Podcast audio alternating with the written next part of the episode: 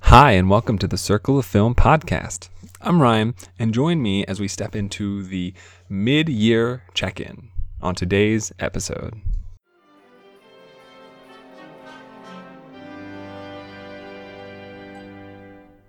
What's this? What's this? It's supercalifragilisticexpialidocious. What is this? a whole new world. What is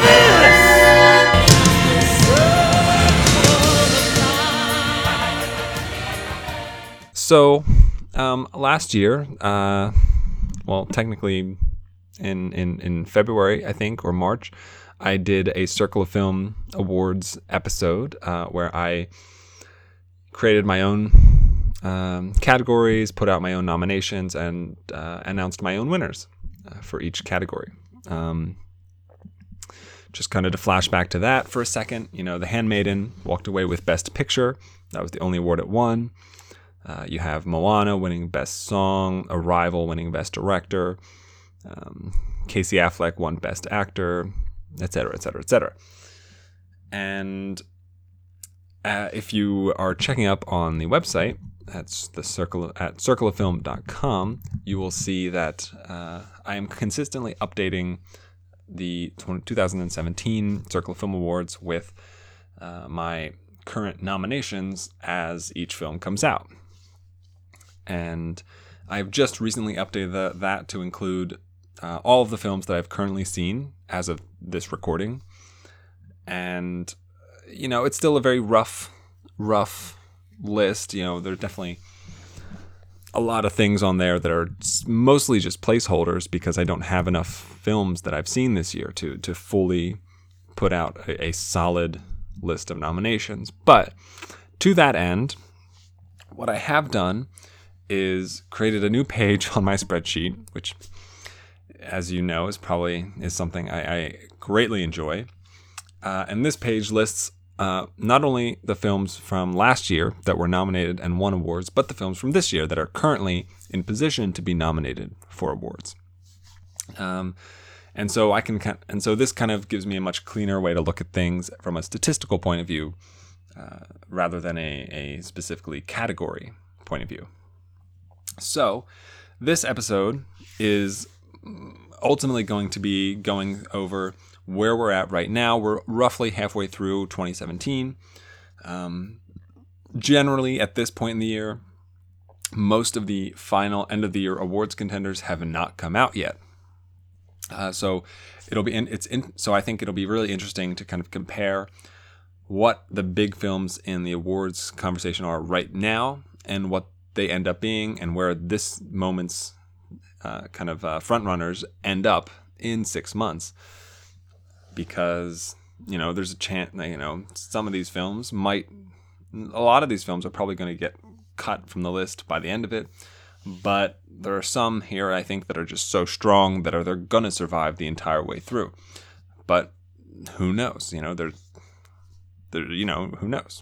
I don't. So and i created it so that's what we're ultimately going to try and do in this episode uh, another thing though I dislike the fact that my awards start in 2016. Uh, not to say that 2016 was a bad year. I liked a, lo- a lot of great films from 2017 or 2016 that I really enjoyed. But as far from a statistical point of view, I want to go back further. I want to get older. I want to put out Circle of Film Awards from 2015, 14, 13, 12, 11, 10. And as old far back as I really can go. And so my plan is to once I have seen so once I meet two criteria, I, I am going to go back and sort of compile a Circle of Film Awards for older years sequentially. So um, I'll be going back and doing the year 2015 once I've met having seen 200 films at least that have been released that year. Uh, and I'm gonna I'm gonna caveat that actually and say 200 feature length films at least, uh, as well as every single Oscar nominated film.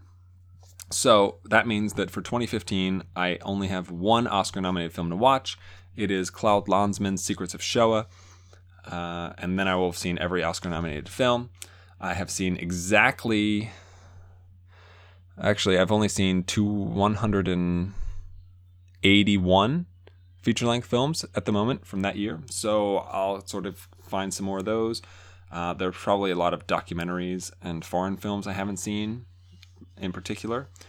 And I'll kind of flesh that out a little bit. And then I'll start to compile a list, put it together. And then at some point, when I feel, when I have the time and uh, the availability, I will put out a 2015 Circle of Film Awards.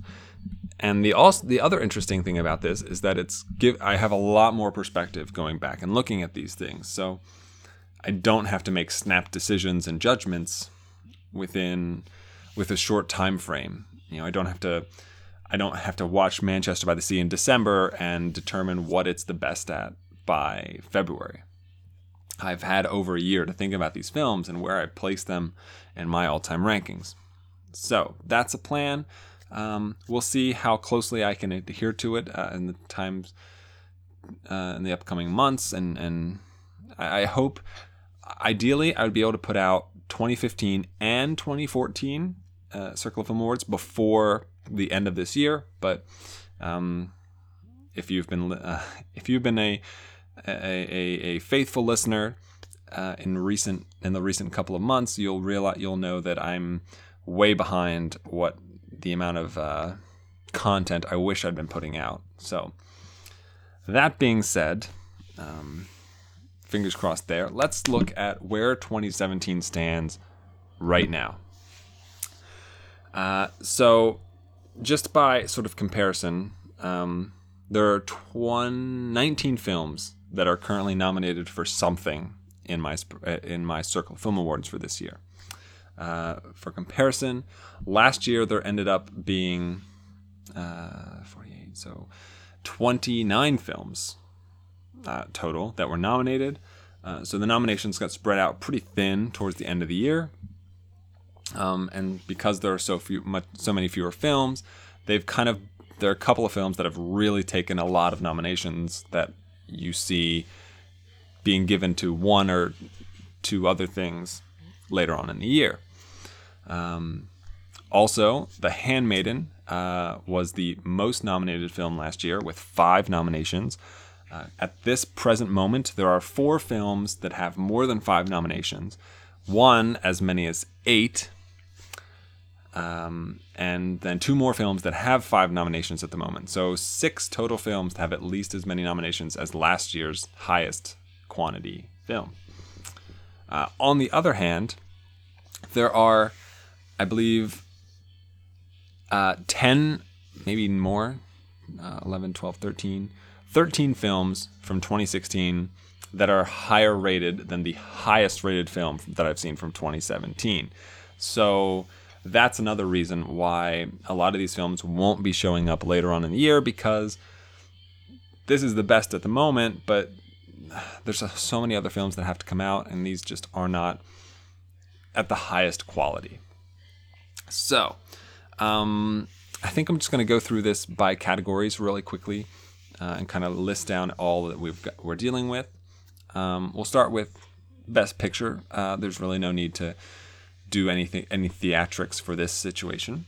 Uh, so the current Best Picture nominations uh, are, in no particular order, Wonder Woman, John Wick Chapter Two, Get Out, Guardians of the Galaxy Volume 2, and the Lego Batman movie. These are the five highest rated films that I have currently seen and are all multiple nominees at the moment.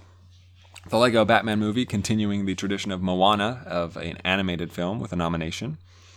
Um, and uh, yeah, I, I like them. I think I don't. I think the only one of these films has a chance to make it to the end of the year in this category, but I sincerely doubt any of them do.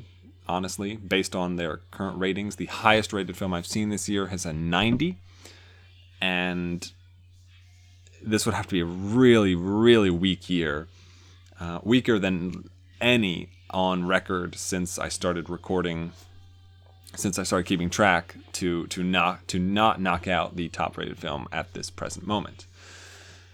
Uh, excuse me. Moving on to directors, uh, we have Patty Jenkins from Wonder Woman, Jordan Peele from Get Out, Chad Stahelski from John Wick Chapter 2. So three familiar faces already. Then two new entries uh, James Mangold for Logan and Danny Boyle for T2 Trainspotting. Uh, so that gives each of those their first nomination, whereas John Wick, Get Out, and Wonder Woman all grab a second in the director's slot. Um, again, all of these films still have, that I've mentioned so far, have at least four nominations currently. We'll move on to male lead performance. we have Kelvin Harrison from It Comes at Night, very recent watch. Tracy Letts from The Lovers. Keanu Reeves, John Wick Chapter 2. Will Arnett, the Lego Batman movie. And Hugh Jackman, Logan. Uh, so, this is kind of how it's going to look for most of these categories. You're going to have two or three of sort of the same five or six movies, and then one or two outliers like The Lovers and It Comes at Night.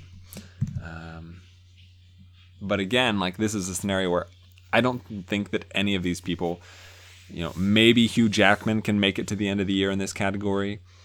Um, but this is a very weak category at the moment. Best female lead performance uh, Gal Gadot for Wonder Woman, Allison Williams for Get Out, Rooney Mara for Song to Song, Emma Watson, Beauty and the Beast, and Rachel Weisz, My Cousin Rachel. This one, I think currently the female lead category is slightly stronger than the male lead, uh, but not super significantly. Um, you know, I see a lot of weakness in this this this list and uh, a lot of easy substitutions to come. Uh, next, we have Best Male Supporting Actor with John C. Reilly for Kong Skull Island, Robert Carlyle, T2 Trainspotting, Michael Rooker, Guardians of the Galaxy Volume 2, Luke Evans, Beauty and the Beast, and Patrick Stewart Logan. Uh, Logan and Beauty and the Beast, uh, each grabbing their second uh, performance nomination here.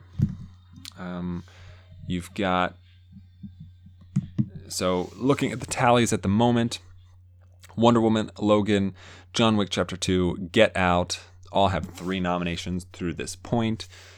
Um, we introduce Kong Skull Island here with John C. Reilly. Uh, this is a decent category. I think that Patrick Stewart, Michael Rooker, and John C. Reilly are all fairly strong candidates in their own right. Um, John C. Reilly probably the weakest of those three, in my opinion. Uh, but this is, I think, the strongest uh, performance category at the moment.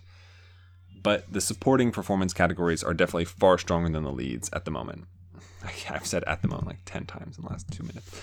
Now, moving on to Best Female Supporting Performance, you have Dafne Keen from Logan, Ruby Rose, John Wick Chapter 2, Catherine Keener, Get Out, Robin Wright, Wonder Woman, and Betty Gabriel, Get Out. So, Get Out with two nominations in this category. Uh, that is very unlikely to remain consistent throughout the rest of the year, uh, but shows you just kind of what kind of performances are being put in that movie, despite the fact that it is a horror movie for the most part.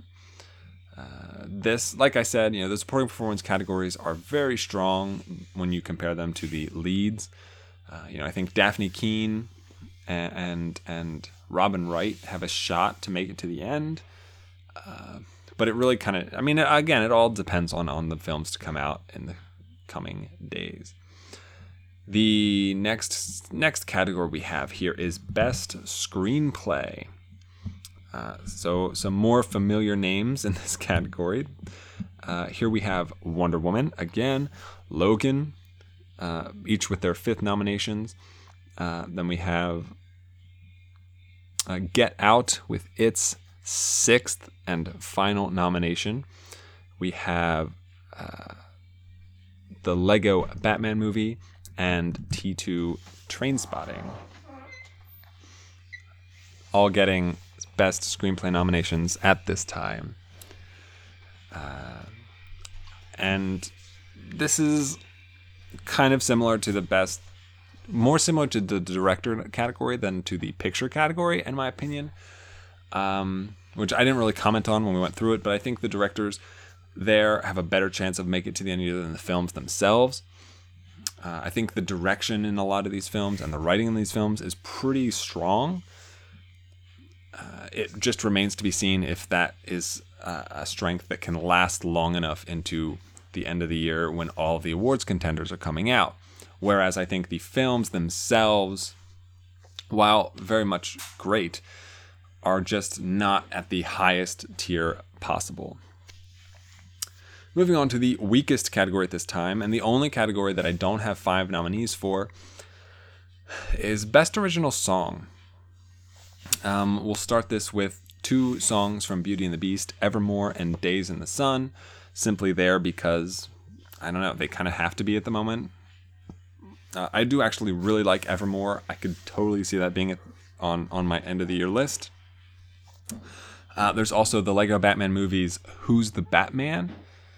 Uh, which I greatly enjoy and would like to, can't wait to listen to on its own. I'm sure I could if I actually looked for it, but um, yeah. And then the fourth nominee is from The Space Between Us, uh, which is there's a song Britt Robertson's characters plays uh, on a piano, which may or may not actually be an original song, but I believe it is uh, at the moment, and so I'm using it as kind of a placeholder. Uh, you know, I, I I I try to make this category about actual music that is performed in the movie as most often as I can, and there just have not been that many original musicals at this moment. Uh, next category: best original score slash soundtrack. Uh, this is another pretty weak category. Um, Wonder Woman uh, probably leading the way here fairly easily. Uh, next up, there is uh, T2 Trainspotting, uh, followed by Ghost in the Shell's only nomination, The Circle, their only nomination, and The Zookeeper's Wife. No, I misspoke. I didn't misspeak. The Zookeeper's Wife.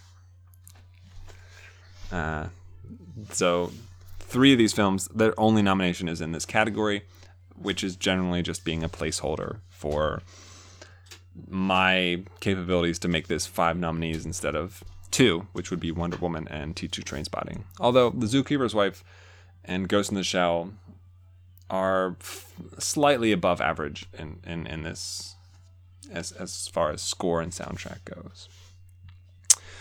Next up, tactile effects.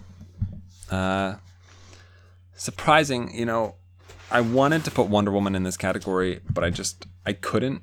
I think these other films just look more physically beautiful, and it's tough for me to determine the difference between what's a special effect and what's not without seeing a behind the scenes like documentary or something like that. So tactile effects, uh, Logan, John Wick Chapter Two, Beauty and the Beast, and Song to Song. Uh, song to Song, probably the odd person out for this category, as it's not a very effects laden film. Uh, it is Terrence Malick, so it's going to rub a lot of people the wrong way. But the costumes and the settings are just gorgeous in this movie, whether or not the film itself is actually very good. Uh, so the te- and so the technical categories as far as the effects go, I think are a lot more solidified than a lot of the other categories because most of these categories are going to have the big blockbuster tentpole type of movies in them at the end of the year, and that's mostly what's been put out at this point. So that's kind of where we stand as far as tactile effects go. Uh, and then best special effects. Um, I missed one. Tactile effects also includes Dead Men Tell No Tales, Pirates of the Caribbean. Forgot that one. Best special effects. Um, slightly different. Uh, there's currently no crossover between special and tactile effects. Beauty and the Beast had that for a second, but just recently lost it. Uh, special effects currently including Guardians of the Galaxy Volume 2, the Lego Batman movie, Wonder Woman, again, Kong Skull Island, and Cars 3. Uh, Cars 3, the second of two animated films currently making any of these lists. Uh, and I mean, it's Pixar, so it looks amazing. The movie is mediocre, though, unfortunately. Um, and I think that both Cars 3 and the Lego Batman movie are nowhere near the level of like Kubo and the Two Strings was last year, as far as uh, special effects go. So I don't see them making it to the end of the year. Wonder Woman, Guardians, Kong, uh, they're a little bit higher up. Uh, one or two of those might make it. Um, I'd be surprised if all three did, but uh, again, you know, this is a, you know, we still have Justice League, Spider Man, um, Thor, Ragnarok to come out. So there are a lot of big films to come out with presumably very dazzling special effects to go. And finally, the last category best scene slash moment. Uh, let me see here. The none of these are.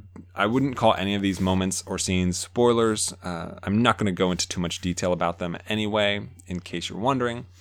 But at the moment, my favorite scenes of the year, the fir- the compound attack in Logan that involves Dafne Keen's character, the translation discussion in Wonder Woman, where Gal Gadot uh, kind of unleashes herself on these old white men, the catacombs shootout in John Wick Chapter 2, um, the helicopters scene in Kong Skull Island, you know exactly what I'm talking about, and finally the Yondu slash rocket escape, jailbreak in Guardians of the Galaxy Volume 2. Uh, currently, all of these scenes and moments are not really emotional, they're more action, excitement driven. And, uh, you know, if you look at last year's best scene moments, um, you know, that one was, that category was won by 10 Cloverfield Lane with a dramatic scene. You had Manchester by the Sea, uh, you had The Handmaiden, La La Land, and Fences. All of these best scene nominees were dramatic elements and emotional elements, not action elements. And so I think that that's going to be kind of typical of this category at the halfway point, just because of the types of movies that are out at this point. So, um, yeah. So those are all the current nominees for all the categories that I'm looking at right now. Like I said, a lot of this is subject to change, and I envision a lot of this changing quite drastically. Um, as far as nomination, not total nominations go, Wonder Woman has eight, Logan has seven, John Wick and Get Out both have six, Beauty and the Beast, Lego Batman movie have four, or have five, I'm sorry.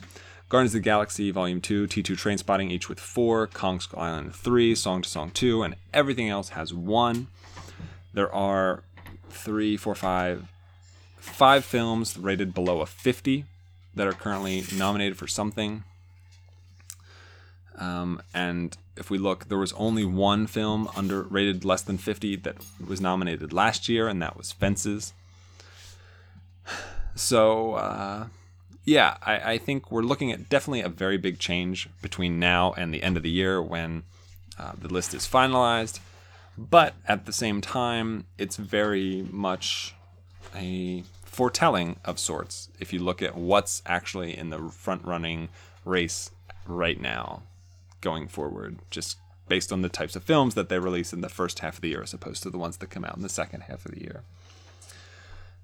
And that's gonna be it. Uh, thank you so much for listening. If you want to check out the list as it's updated, uh, uh, as I come across new films, uh, go to circleoffilm.com. You'll find the list there as well as old episodes and everything else you need to know about the podcast. If you want to con- get in contact with me, you can send your comments, concerns, questions, or answers to circleoffilm at gmail.com. And as always, have a week. So long, farewell, I'll be to say goodnight. I know she'll never leave me, even as she fades from view.